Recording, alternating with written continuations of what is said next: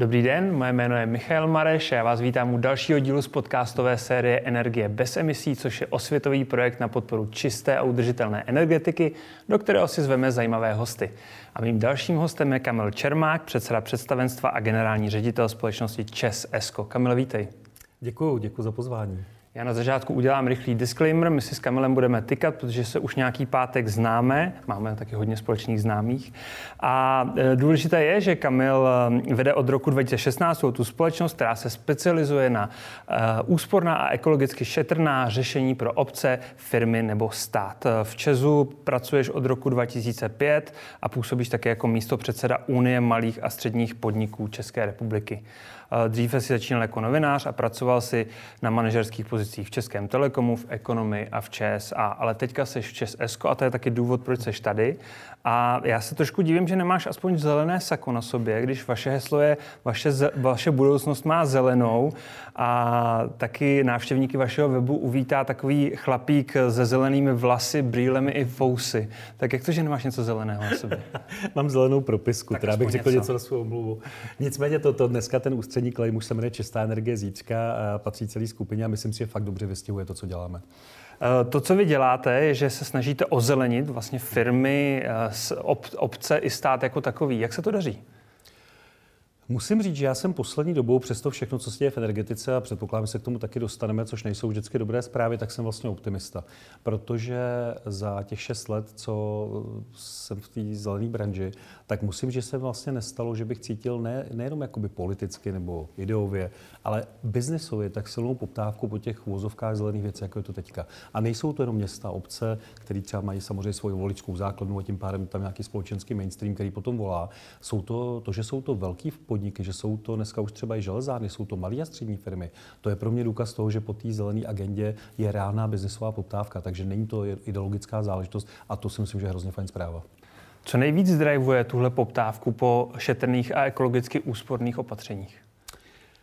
Ale myslím, že nemá cenu si nalhávat, že to není vždycky zelené přesvědčení, protože ne všichni jsou takovýto fandové jako jsme my, nebo já se přiznám, že těm věcem opravdu fandím i srdcem, nejen hlavou. U té podnikatelské sféry, zejména ty větší, je to samozřejmě často ekonomický kalkul, ale i to je vlastně dobrá zpráva, protože pak, když se na nás obrací firmy, a snad neprozradím velký tajemství typu Třinecký železáren, východoslovenský nebo dneska US Steel, a firmy tohoto typu, pro který mimochodem vypořádat se s výzvama Green Dealu je opravdu těžký, protože když má člověk buď to od výrobu oceli, hutní, vápenku, skláři, to fakt není legrace pro fajnšmeky, kteří studovali naukou materiálu, ono a znají ty grafy, tak překlopit na elektrické PC tyhle výroby, to je fakt velká výzva, jak se říká hezky česky.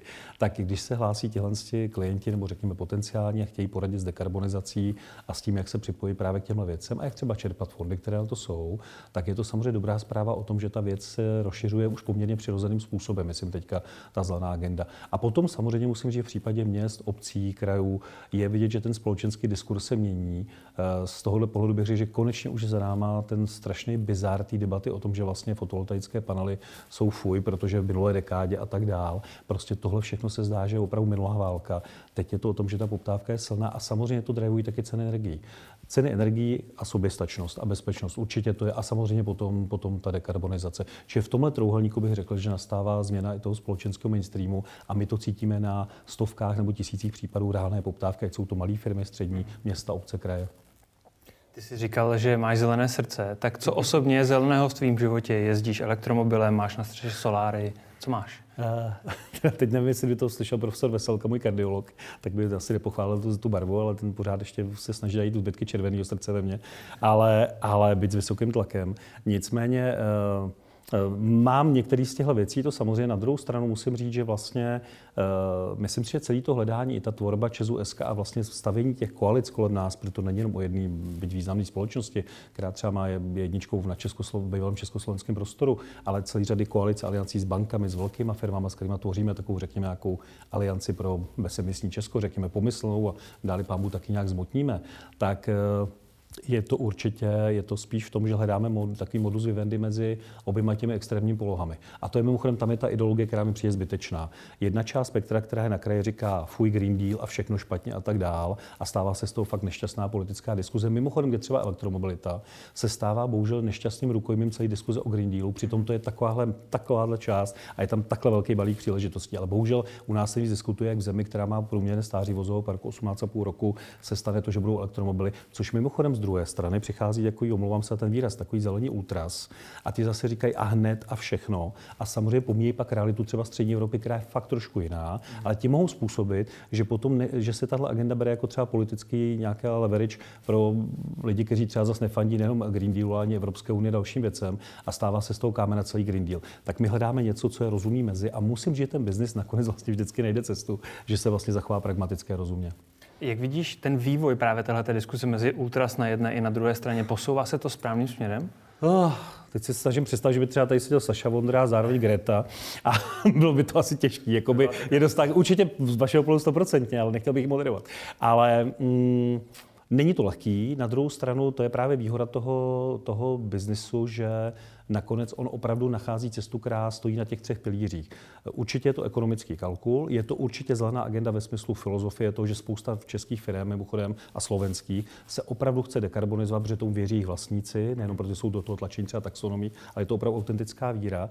A je to taky bezpečnost, protože ona energetická bezpečnost po tom poslední událostech, co se děje, uvědomí toho, co se děje na ukrajinsko, teď jsem chtěl říct sovětské hranici, protože mě to spíš připomíná tyhle dobu, ale ruské hranici, řekněme, tak uvědomí tohodle prostě si čím dál víc lidí uvědomuje, a nejenom korporací, že energetika má i ten axiom bezpečnosti. Mimochodem, já o mě si že jsem velký polonofil a držitel jednoho z řádů Solidarity a strašně z toho vážím Polsku, když jsem sloužil. Tak Poláci mají třeba výstavbu jaderné elektrárny v kategorii ne energetika, ale v kategorii národní bezpečnost. A ono to má sakra silný důvod, si myslím dneska. A u nás ta diskuse teda, bys, kdybys to zjednodušil, jde správným směrem? Já si myslím, že teď už jo. Já si myslím, že se zbavila toho těch ideologických prismat, ať už z kterékoliv strany. A ta diskuze jde směrem, že ta věc je tady, je v pořádku. Nakonec, i kdyby tady seděl Saša Vondra, tak se určitě shodneme v tom, že energetický mix pro tuhle zemi a s tím si vždycky souzníme, eh, když si píšeme po nocích reakce na svoje články a vystoupení, tak určitě prostě v tom, že ta, ta budoucnost se jmenuje jádro a obnovitelné zdroje, že se to jmenuje přechodově plyn jako transformační médium, protože bez něj se neobejdeme. Uvědomí vše globálně geopolitických rizik, ale potřebujeme protože jako člověk, který také zodpovídá třeba za teplárenskou část Česu nebo za tu decentrální, tak si uvědomuji, že rozhodně by byl hřích rozbíjet centrální zásobování teplem v téhle zemi. Je to věc, která se těžko vysvětluje třeba našem partneru v Bruselu, protože většina západních zemí nezná to CZT. Ve většině západních zemí, snad s výjimkou bývalého východního Německa a Skandinávie, prostě klasické ústřední topení, tak jako známe my, tak není. Ale tohle je něco, což, co určitě by nebylo dobře rozbíjet a proto je potřeba to doplnit, dekarbonizovat nějakými novými prvky, obnovitelnými, ale potřebujeme transformační informační dobu na to, protože i by bylo sociálně a politicky neúnosné třeba tyhle systémy destruovat. A tohle všechno jsou věci, které se shodneme. A pak samozřejmě jsou těžší příběhy typu, jestli je možné prostě ty věci dělat opět revolučně v podmínkách téhle části Evropy a není to jenom elektromobilita. A tam my říkáme, ten mix je v zásadě v pořádku. Zaplať pámu, že teďka kompliment nové vládní administrativě, že se podařilo domluvit jádro, mimochodem jmenovaný Saša Vondra a další v tom sehráli obrovsky významnou roli v Evropě a díky jim za to. A že se podařilo, vypadá to i ten plyn domluvit jako přechodové médium. No a zároveň, že Česká republika se zbaví, je bizarní diskus na téma, že obnovitelné zdroje jsou něco nečistého, když naopak je to to, co nás přivede do, do bezemisní budoucnosti. Ale bude to trvat, má to svoje náklady, sociální, ekonomické, politické a potřeba na to nějaké přechodové období a potřeba na to finance. A na to jsou mimochodem zajímavé ty fondy. No. Eh, ty jsi mi úplně nahrál. Eh, co říkáš tak finální podobě té taxonomie, která přišla vlastně? Je to kompromis, ale samozřejmě, že v, v 27 zemích, teď se mám počítal ještě UK, ale vlastně už ne, mm. tak v 27 zemích, která mimochodem z tohohle pohledu fakt chybí v té Evropské unii. Uh, říkali jsme to před 14 dní, tady byl britský ministr energetiky Greg Handy a s Nickem Archerem jsme s velvyslancem jsme seděli na obědě a bavili jsme se o tom, že Británie z tohohle pohledu pragmatický pohled a jejich jádro a mm, jejich uh, a priorní odpor k regulacím, přeregulacím fakt chybí. Nicméně je to kompromis, který je v zásadě zdravý, protože umožňuje to, aby Čes jako skupina, teď, myslím, teď jsem tady v botách nejenom zástupce SK, ale i skupiny, tak aby se postavil čelem k jádru a mohl dobudovat nebo vybudovat tam, kde je potřeba, protože jak říkáme my energetici, omlám se na ten výraz, ale zdroj základního zatížení soustavy je fakt potřeba. To nemohou být pouze obnovitelné zdroje svým decentrálním principu a tak dále. A to jádro je z tohle pohledu bezvadný, když stojí a jede. No a potom je, pak je tam ten plyn, který mimochodem jako přechodové médium může být uznán.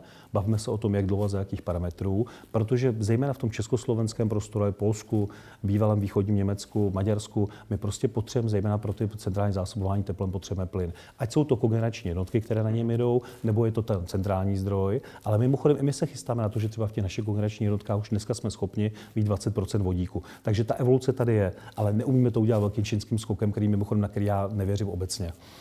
Pojďme od toho makra mm-hmm, k mikru a mm-hmm. chci se zeptat, eh, co vaše společnost dělá za konkrétní řešení pro firmy a obce. Co jim nabízíte? Eh, lapidárně bych řekl všechno, ale znělo by to asi nafoukaně, takže s pokorou zase danou tím, že uh, jsou to naši zákazníci a, a mají svoje specifické potřeby. Uh, jestliže, a přijdu z makra, omlouvám se za oslý můstek, z makra do mikra. Jestliže zimní balíček, takzvaný Evropské komise, dneska Green Deal, nebo teď, abych to řekl správně, Fit for 55, a nikoliv, nikoliv jako onehdy, onehdy paní ministrině, tak, tak jestliže tyhle věci v sobě mají pořád schovaný vlastně ten základní pilíř, nebo ty základní tři pilíře, snížení emisí, zvýšení podílu obnovitelných zdrojů a zvýšení úspor, energetické úspory mimochodem, tak to je, o které jsou v tom Green Dealu často v té veřejné debatě hodně přehlíženy. Tak tohle je něco, co my vlastně nabízíme. To znamená, když se nás obrátí, ať je to firma, obec, město, kraj nebo konkrétní majitel konkrétní budovy, vybavuje se mi samozřejmě ikonické Národní divadlo, Rudolfínum, Stavské divadlo, tak tohle všechno, tak my jim prostě nabídeme balíček, který říká za prvé úspory, abyste ušetřili, za druhé to, abyste dokázali snížit uhlíkovou stopu a to významně těchto projektů. No a za třetí samozřejmě, abyste, abyste eh, měli možnost třeba ty budovy nebo ty objekty chytře řídit, proto se takzvaně vošklý slovo smartifikují. Ale oni opravdu ty budovy, když projdou tuhle rekonstrukci, jsou starší nebo ty nové projekty, tak dokážou v obrovské věci. A jak říkal vždycky kolega Míl, že jo, guru československé energetiky zmocněnec pro jádro, nejlevnější elektrika je ta nevyrobená, to je ta ušetřená. Takže ty energetické úspory jsou trošku popelkou v té diskuzi, ale obrovskou příležitostí zima pro Českou republiku, která v nich teda hodně zaostala za poslední léta. Kdybychom se dostali k těm konkrétním řešením, tak asi to nejsou jenom soláry na střeše. Nejsou to jenom soláry na střeše, to můžu použít to Národní divadlo. Eh, kdo jde, ne, kdo jde kolem? No, kdo jde kolem, to vlastně neuvidí celý. Kdo se podívá ze zhora na fotky nebo je v Národní divadle, tak si může všimnout to, že na střeše nové scény jsou fotovoltaické panely, že Národní divadlo se chladí vodou z Vltavy, že Národní divadlo samo pozná ta budova dneska, kolik je, jestli je to zkouška nebo je to velký představení, podle toho chladí, to reguluje, podle toho rekuperuje vzduch, podle toho svítí. To všechno totiž dneska v případě nemocnic třeba i pára na operační sál a voda, to všechno patří dneska do energie a dá se udělat v tom balíčku jako úspory a ještě doplnit obnovitelnými zdroji. A třeba to, kromě těch fotovoltaik, jsou to třeba kogenerační jednotky, které používají plyn a více vodíku do budoucna, předpokládám. A tohle všechno, tepelná čerpadla, tohle všechno se dá použít i v jednom objektu, než kvůli třeba nějaké makroúrovně. Když už si zmínil to Národní divadlo, tak já doplním čerstvou věc, že je zase o něco zelenější.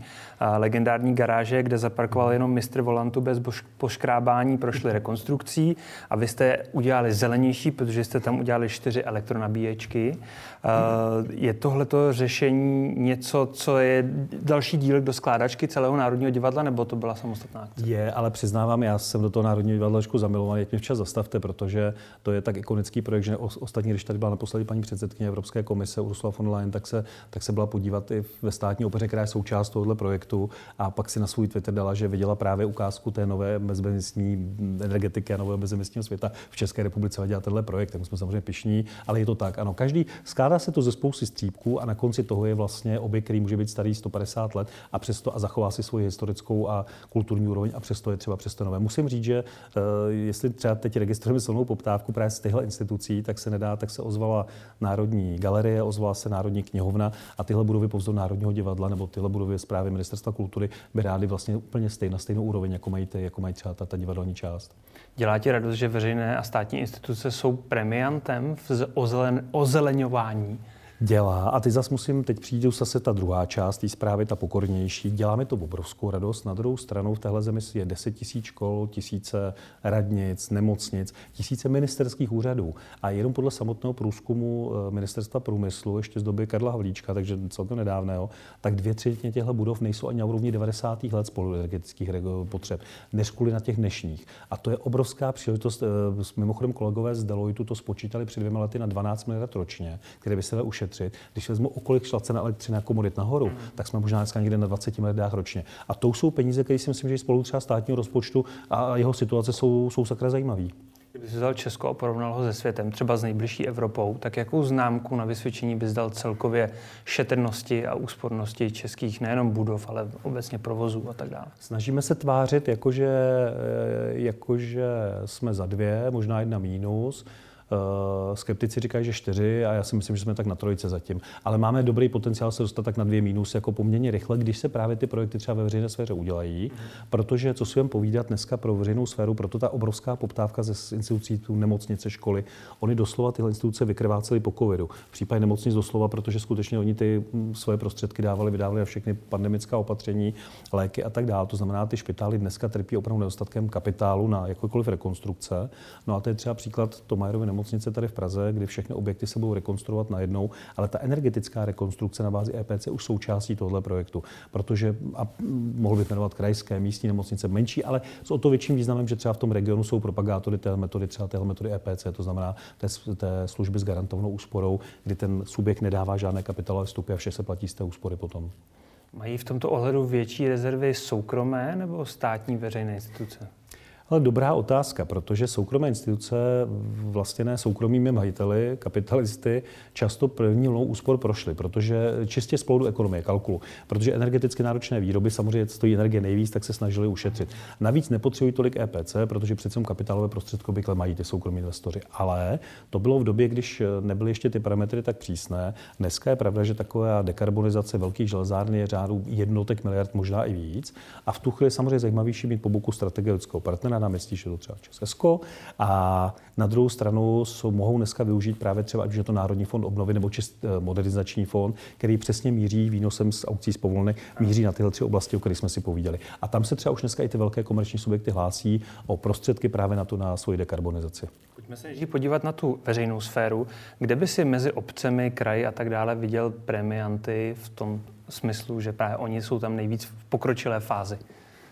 Teď se asi zachovám jako klasická náplava, který, chlapec, který přišel do Prahy z Moravy, protože bohužel zatím to není hlavní město naše a mohlo by být, ale určitě to nebylo to, co, a to chápu, že nelze vyčítat současné uvedení města, ale třeba to minulé vidělo to řešení v tom, že nakoupí nejdražší chytré lavičky na světě. Mm-hmm. Nevím, jak jinde, ale u nás v Karlíně si na tom pravidelně narkomani vaří své potřeby, ale to je tak asi osud těch chytrých laviček. Tak tyhle jakoby uvozovkách ikony Smart City to nejsou, ale jsou tady určitě města, obce, mimochodem i Praha má dneska svůj klimatický plán, že, který jakoby je koncepčně sepsán.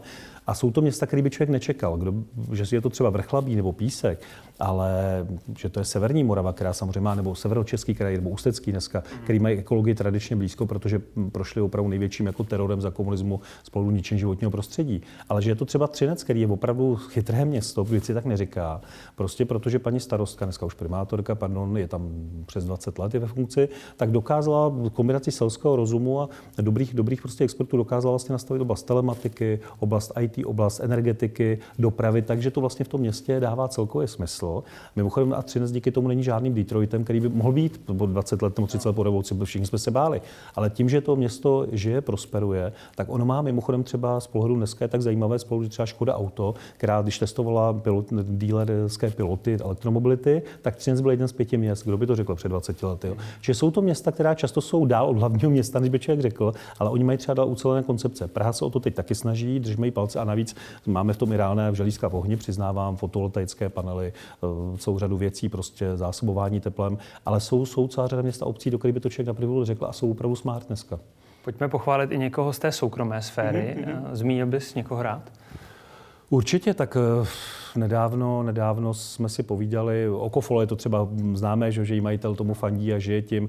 Nedávno jsme seděli v diskuzi takového, jsme seděli s majitelem významné, významné vinařské a vlastně jako agrospolečnosti eh, na Jižní Moravě. A já nevím, jestli je to rakouským vlivem, anebo ten, ale prostě ten majitel je takový fanda do zelených věcí, že tu firmu postavil kompletně už dneska, jakoby karbonově neutrální a dává si na tom záležet. Je to prostě pro ně hodnotová věc. A musím, že to už... už jméno.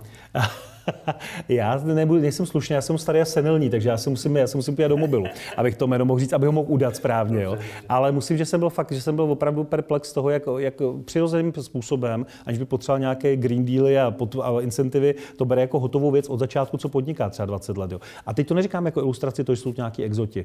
Prostě ono jich opravdu přibývá a v té soukromé, a samozřejmě potom jsou to korporace typu Škody Auto, náš, to je zase naš ikonický klient mezi korporáty, protože Škoda Auto má, nemůže má veškerou komunitu kapacitu ve všech závodech, od nás má elektřinu a plyn, ale má taky dneska nabíjecí infrastrukturu. My mimochodem těm dílerům v Česku a na Slovensku děláme už dneska nabíjecí infrastrukturu pro elektromobily. No a hlavně Škodovka, naše ikona, protože na střechách všech výrobních závodů děláme největší solární elektrárny v České republice, který mají na, ve špičce, budou mít 2,5 MW výkonu, jednou možná 5 MW. To vypadá jako málo ve srovnání s, s 500 MW bývalým blokem teplné elektrárny na Mělnice, největším v Československu. Ale to je obrovský skok spolu třeba rozvoje solární energetiky. Mimochodem taková byla, už dneska se blíží k tomu, že budeme mít 1 MW ze soláru. Čili ta, celá řada. A pomenu to, jestli jsou do toho tažení více zahraničním vlastníkem, který to věří, nebo je to autentická domácí tvorba, ale oni to chtějí a to je pro nás důležitý signál. A taky biznis samozřejmě.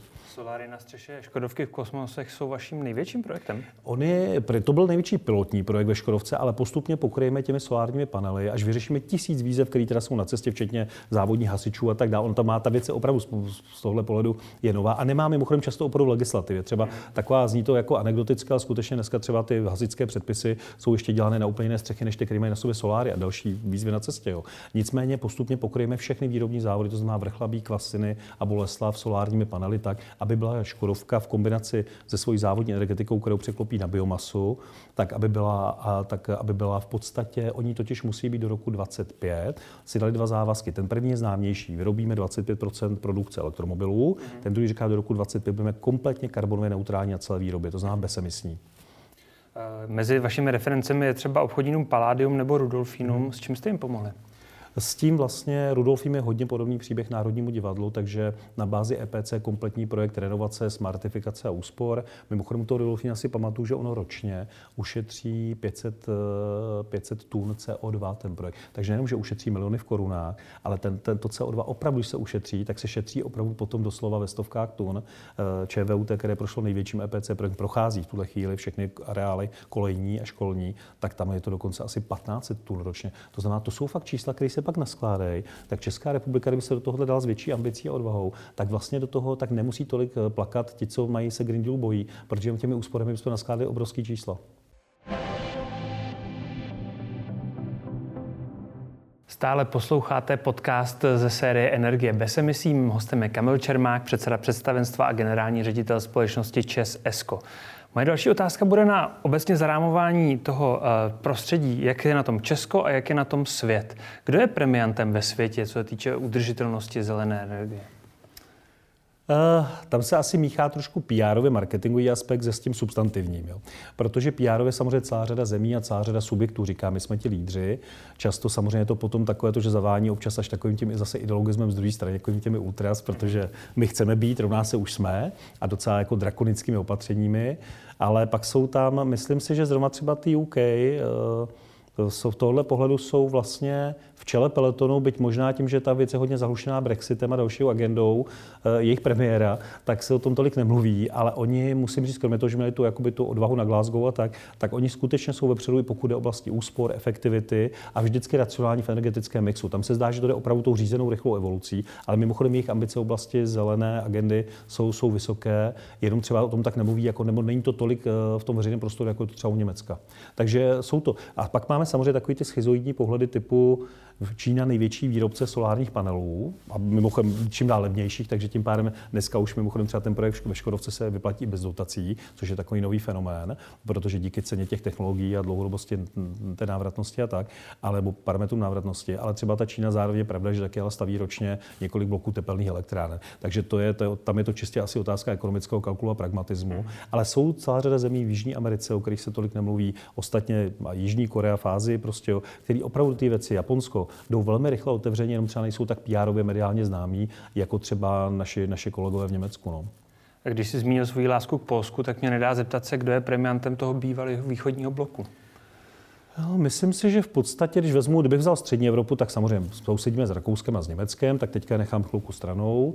Eh, a pak si myslím, že pak si myslím, že Česká republika zase, kdybychom známkovali Vyšegrád, tak si nestojí vůbec špatně.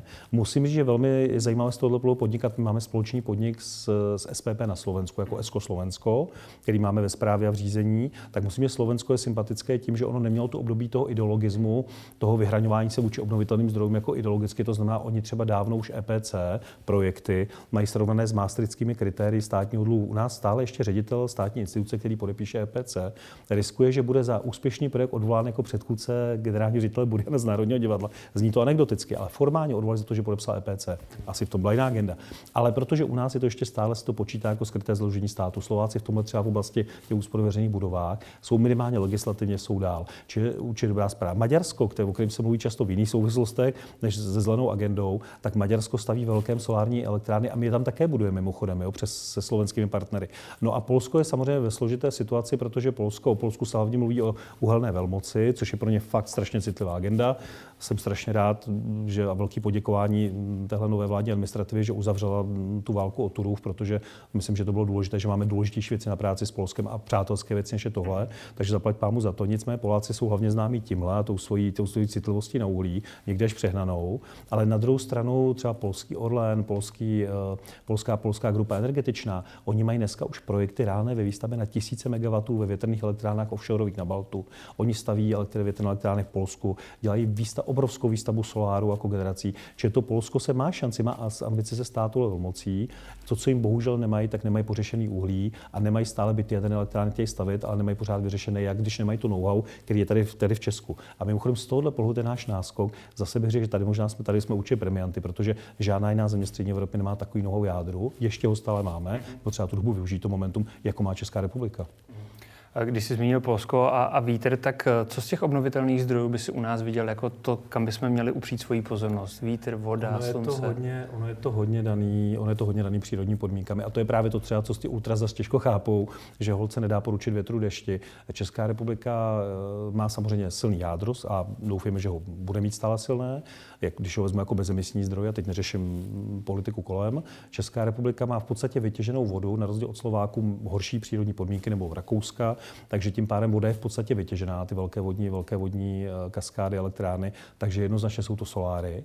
A pak jsou to samozřejmě věty, je to větrná energetika, ale je zajímavý fenomén, protože jak objíždíme všechny starosty, hejtmany a každotýdenně z jich vidím opravdu hodně, tak se bavíme o tom, že v podstatě je zvláštní, že společensky jsou dneska už v podstatě soláry jsou vítané a chtěné při tom, co se děje na trhu. U té větrné energetiky platí takový to hrozně jich cen, but not in my backyard. Mm. Jo, prostě, a ty větráky mají nějakou, jako jsou složitější, řekněme společensky. Takže více za ně třeba prostě bojovat a posadit je tam, kde se to dá, ale ten potenciál tady samozřejmě akorát nám chybí tady ten balon, že jo? To je pravda. Takže ve finále si myslím, že v tuto chvíli ta podpora solárů a její větší expanze je rozumná, ale stejně tak jako mimochodem kogenerací, které víc a víc půjdou směrem k vodíku, stejně tak jako podpora tepelných čerpadel a ono to ve finále si myslím, že to dá v tom horizontu nějaký rozumný energetický mix. Jakými argumenty právě starosty nebo majitele firm se snažíš přesvědčit k těm úsporným opatřením? Eh, dobrý je, že první tři, čtyři roky jsem je fakt musel přesvědčovat, zatímco teďka chodí oni za náma. Uznávám dílem, třeba to bylo tím, že co se od podzimu dělo s cenami komodit, tak náhle spousta třeba i veřejných právních subjektů, měst, obcí, který kdysi utekli od naší skupiny k nejlevnějším dodavatelům, tak najednou přichází s tím, že chtějí komoditu od nás, ale přichází s tím, že my od vás chceme právě ta výhoda SK je, že to je to komplexní řešení. Tak nám dejte nejenom komoditu, mimochodem my máme i ty zelené certifikáty, takže čistě z obnovitelných zdrojů, nebo jsou firmy, které, jsou, které chtějí vložit zase energii s certifikátem z jádra, což je fajn a příjemný, protože u nás ta podpora jádra je stále vysoká a nejsou to jenom francouzské firmy, byť ty taky to, taky to rády mají. No a potom přichází s tím, že chtějí balíček už úsporama. To znamená, říkají, udějte nám tak, aby to bylo eh, cenově přijatelné, aby to bylo udržitelné, aby to bylo třeba bezpečné z pohledu i provozování. To znamená, že často chtějí řešení, které se obrací třeba jsou solární panely, bateriové řešení, aby se ta energie dá ukládat. A k tomu dneska celá řada těch subjektů chce dobíječky na elektromobily, ať je to jak chce, ta elektromobilita se stává prostě přirozeným fenoménem. I bez nějakého násilného tlaku. Co ta skokově narostlá cena energií udělala z návratností těchto projektů? Ona v podstatě, tam to působí inverzně, protože ona samozřejmě v tu chvíli vyvolává mnohem větší poptávku. Moji kolegové z Česu prodej mají tisíce instalací na střechách rodinných domků a my zase cítíme od malých a středních firm a firm, které se dřív k tomu nehlásily nebo ne tak silně, že chtějí právě třeba solární, uh, solární elektrárny a to třeba i na bázi jako službu. To znamená, my vám dáme střechu, chceme na 20 let mít stabilní cenu energií, vy si to tam provozujte, to železo v řeknu ošklivě, a tyhle všechny modely dneska. Mimochodem, eh, jestli se můžete dát ten product placement, tak s komerční bankou máme velmi úspěšný projekt fotovoltaika za korunu, co, který jsme podepsali s panem generálním uchylkou a tam doslova teda dneska sekáme k batě cvičky zákazníky, kteří právě chtějí ten model. Vy se o to postarejte, servisujte, provozujte, já si jenom budu čerpat dlouhodobě z toho z energii s předvídatelnou cenou a ještě jsem soběstačný. Tak třeba tohle musím, že tohle je moc hezký projekt. Takže cítí z Čechů mnohem větší zájem o celé, celou tuhle problematiku. Určitě, já si myslím, že totiž, že ta diskuze byla spíš jako zahalená prostě mlhou těch ideologismů, ale v podstatě gro Čechů jako vždycky jsou racionálně uvažující lidi. Ano, samozřejmě chápu a znovu říkám, buďme k tomu taky trošku pokorní, buďme pokorní nějaký přírodě, buďme pokorní k tomu, co se děje ve světě, protože eh, někdy hold není čas na největší fančmekrovství v době, kdy hrozí tam pár set kilometrů od nás reálný válečný konflikt, tak přemýšlíme taky pragmaticky a prakticky z toho pohledu, že jsou jiné priority, než jenom je šílet zase kolem zelené agendy, ale na druhou stranu, na druhou stranu jsou tady obrovské příležitosti právě v oblasti obnovitelných zdrojů, komunitních energetik a celý řady věcí, který se, na kterých se mohl deset let pracovat, tak pojďme udělat, dát tomu větší námiku a pojďme s těmi věcmi rychle kupředu. Ty výhody a příležitosti jsme teďka nějak probrali, zmínili. Co rizika?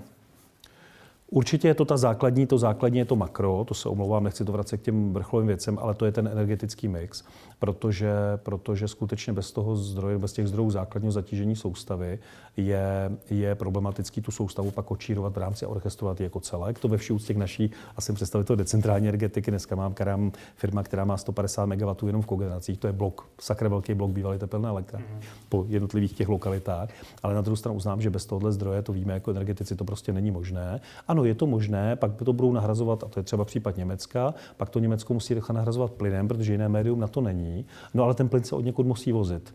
Mm, a pozorujíc, a pozorujíc tiskovou konferenci německého kancléře a ruského prezidenta, pak si člověk říká, proč ta opatrnost a tak dále. Takže to je jenom prostě, že to má, to, ty, ty geopolitické rizika tam jsou potom možná ještě větší než u toho jádra. Jo. Takže je to určitě ten mix na té makroúrovni, abychom měli rozumy a to se zdá, že se i díky tý, to, čemu to, co i naši zástupci v Europarlamentu a česká vláda prosadila, tak vypadá rozumně a nadějně z tohohle pohledu.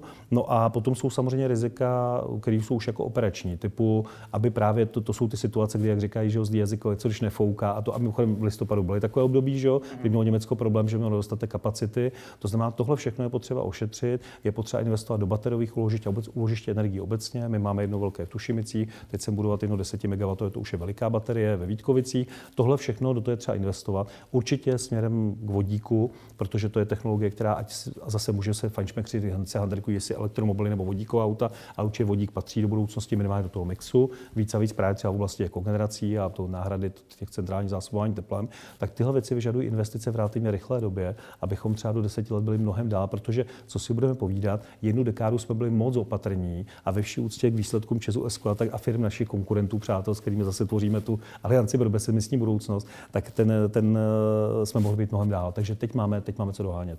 Když se bavíme o těch decentralizovaných a decentrálních zdrojích pro výrobu elektřiny, eh, jak ty se koukáš na modulární, modulární reaktory jako budoucnost? Ano, ne? Eh, říkají mi kolegové, kteří jsou opravdu jaderníci, šéfové naší jaderné divize, případně ti, kteří staví tyto nové zdroje, že to je bezvadná věc, ale bude to vyžadovat ještě určitý čas.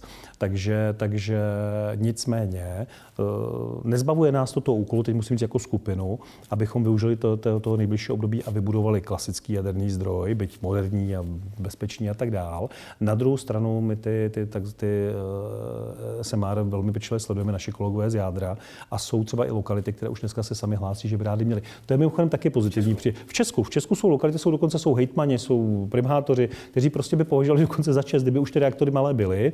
Oni mají přece trošku třeba představu, že to je takový jako mácká, je? ale nicméně opravdu žádají o to, aby v různých třeba brownfieldech, tam Milovice ve Střinčkách, jestli by prostě severní Morava hodně třeba v tom jižní Čechy, pan hejtman Kuba mimochodem, který říká, hele, takže velké jádro dobře dukované, ale na území jeho českého kraje my, má, my si vytváříme know-how i z oblasti vysokoškoláků, to, aby jsme tady právě třeba ty malé modulární reaktory mohli fungovat. Takže tady je o tom autentická poptávka. To je mimochodem taky bezvadná věc, protože tady zase musím že naši sousedé že v Rakousku se na to dívají velmi ideologicky a Poláci si poslední jadernou elektrárnu zastavili v roce 87, ten Žárnovec, a dneska studují dvě nové lokality, ale dohání nějaký, nějakou časovou ztrátu, která má přes 30 let. No.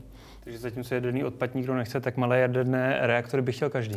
Není to tak, že uče každý. Kdyby tady seděla paní předsedkyně Drábová, řekla by, že již UVKSČ v roce 87 vyhlásil, že každý kraj bude mít svou jadernou výtopnu, tak tam nejsme a nebudeme, zaplať pámbu, to ne. Ale na druhou stranu skutečně ano, ta poptávka potom je. A ono totiž je to zajímavé, to je, ať je to tohle jádro, nebo je to prostě třeba, je to ta známá Gigafactory v Severních Čechách, kde Čes má hodně investováno jakoby i know-how své tam, ať už to bude se Škodovkou, jestli Volkswagen rozhodne pro Škodovku českou, myslím, nebo, nebo jestli to bude s někým jiným, ale důležité je, že totiž kolem toho se vytvoří pak obrovské know-how. Mimochodem třeba v severních Čechách mají ten projekt v Ústeckém kraji zpracován, takže vysokorychlostní trať propojí Prahu s Ústím, byla by tam tahle továrna, vysokoškoláci by tam mohli mm, prostě se soustředit s tím know-how a do toho, že by třeba se otočil prostě tok jakoby dopravní a lidé, lidé prostě, když tam pracovali z Prahy, třeba pracovali na takovou věc, aby když tam budou za 40 minut. Tohle fakt všechno nese do té země i nějaký nový know-how, tak je fajn to být součástí, myslím. Jako bych slyšel Martina Hausenbla se teďka mluvit. Každopádně... Martin je můj velmi dobrý přítel, musím říct. A on je teda, on občas je taky ultras, co si budeme povídat. Na druhou stranu musím, že i díky jeho tlaku, jakkoliv dneska už té koalice není, tak Martin byl člověk, který zrovna v Ústí tlačil hodně právě na to, aby oblast eh, Gigafactory, aby vysokorychlostní, tak říká ta vrtka. To všechno byly projekty, na které on se hodně podepsal, že postoupili ku předu. Hmm. Na závěr jsem se tě chtěl zeptat ještě na jeden pojem, který mi není úplně jasný, a to je rozvoj komunitní energetiky. Co si pod tím konkrétně máme představit a jak to jakou roli to má hrát v ochraně před energetickou chudobou? Oh, já myslím, že není jednoduchý rovnítko, bohužel z tohohle pohledu špatná zpráva mezi komunitní energetika rovná se ochrana před energetickou chudobou. Na druhou stranu, my se občas s Martinem Bursíkem se, nebo občas léta se hodně škorpíme o některé věci, které se týkají energetiky, protože eh, on říká, že jsme příliš konzervativní jako bad boys. Já zase říkám, že voluntarismus ty věci neřeší. Jak říkal Nikita Sergejevič Kruščov, prostě největší kukuřice bude naše, ona nebyla. Tak myslím, že někde mohl být mezi tím. Ale na druhou stranu se notujeme v tom, že komunitní energetika má budoucnost. My čekáme jako čas na legislativu, protože tam skutečně potřeba nový energetický zákon, který to stanoví, co to vlastně je, jaké to má prebendy, jaké to má náklady a rizika. Na jednu, na jednu stranu, na tu první dobrou to říká, ano, odpadnou distribuční náklady, na druhou stranu není jednoduché postavit svou energetiku za spolu řízení soustavy na komunitních energetikách a nechat je třeba, aby dobrovolně, což mimochodem předjímal zimní balíček Evropské komise, vznikly jakési okresní národní výbory regulující energetiku na bázi dobrovolnosti. To úplně, tam, kde jsou fyzikální jevy, ta elektřina je fyzikální pořád základ, to není tak jednoduchý. Takže ano, ale potřebujeme na to nějaké, řeknu, když to řeknu lapidálně, prováděcí předpisy, aby to mělo svůj smysl a řád. Kdybych to na závěr schrnul, eh, díváš se do budoucnosti s optimismem? V téhle oblasti ano.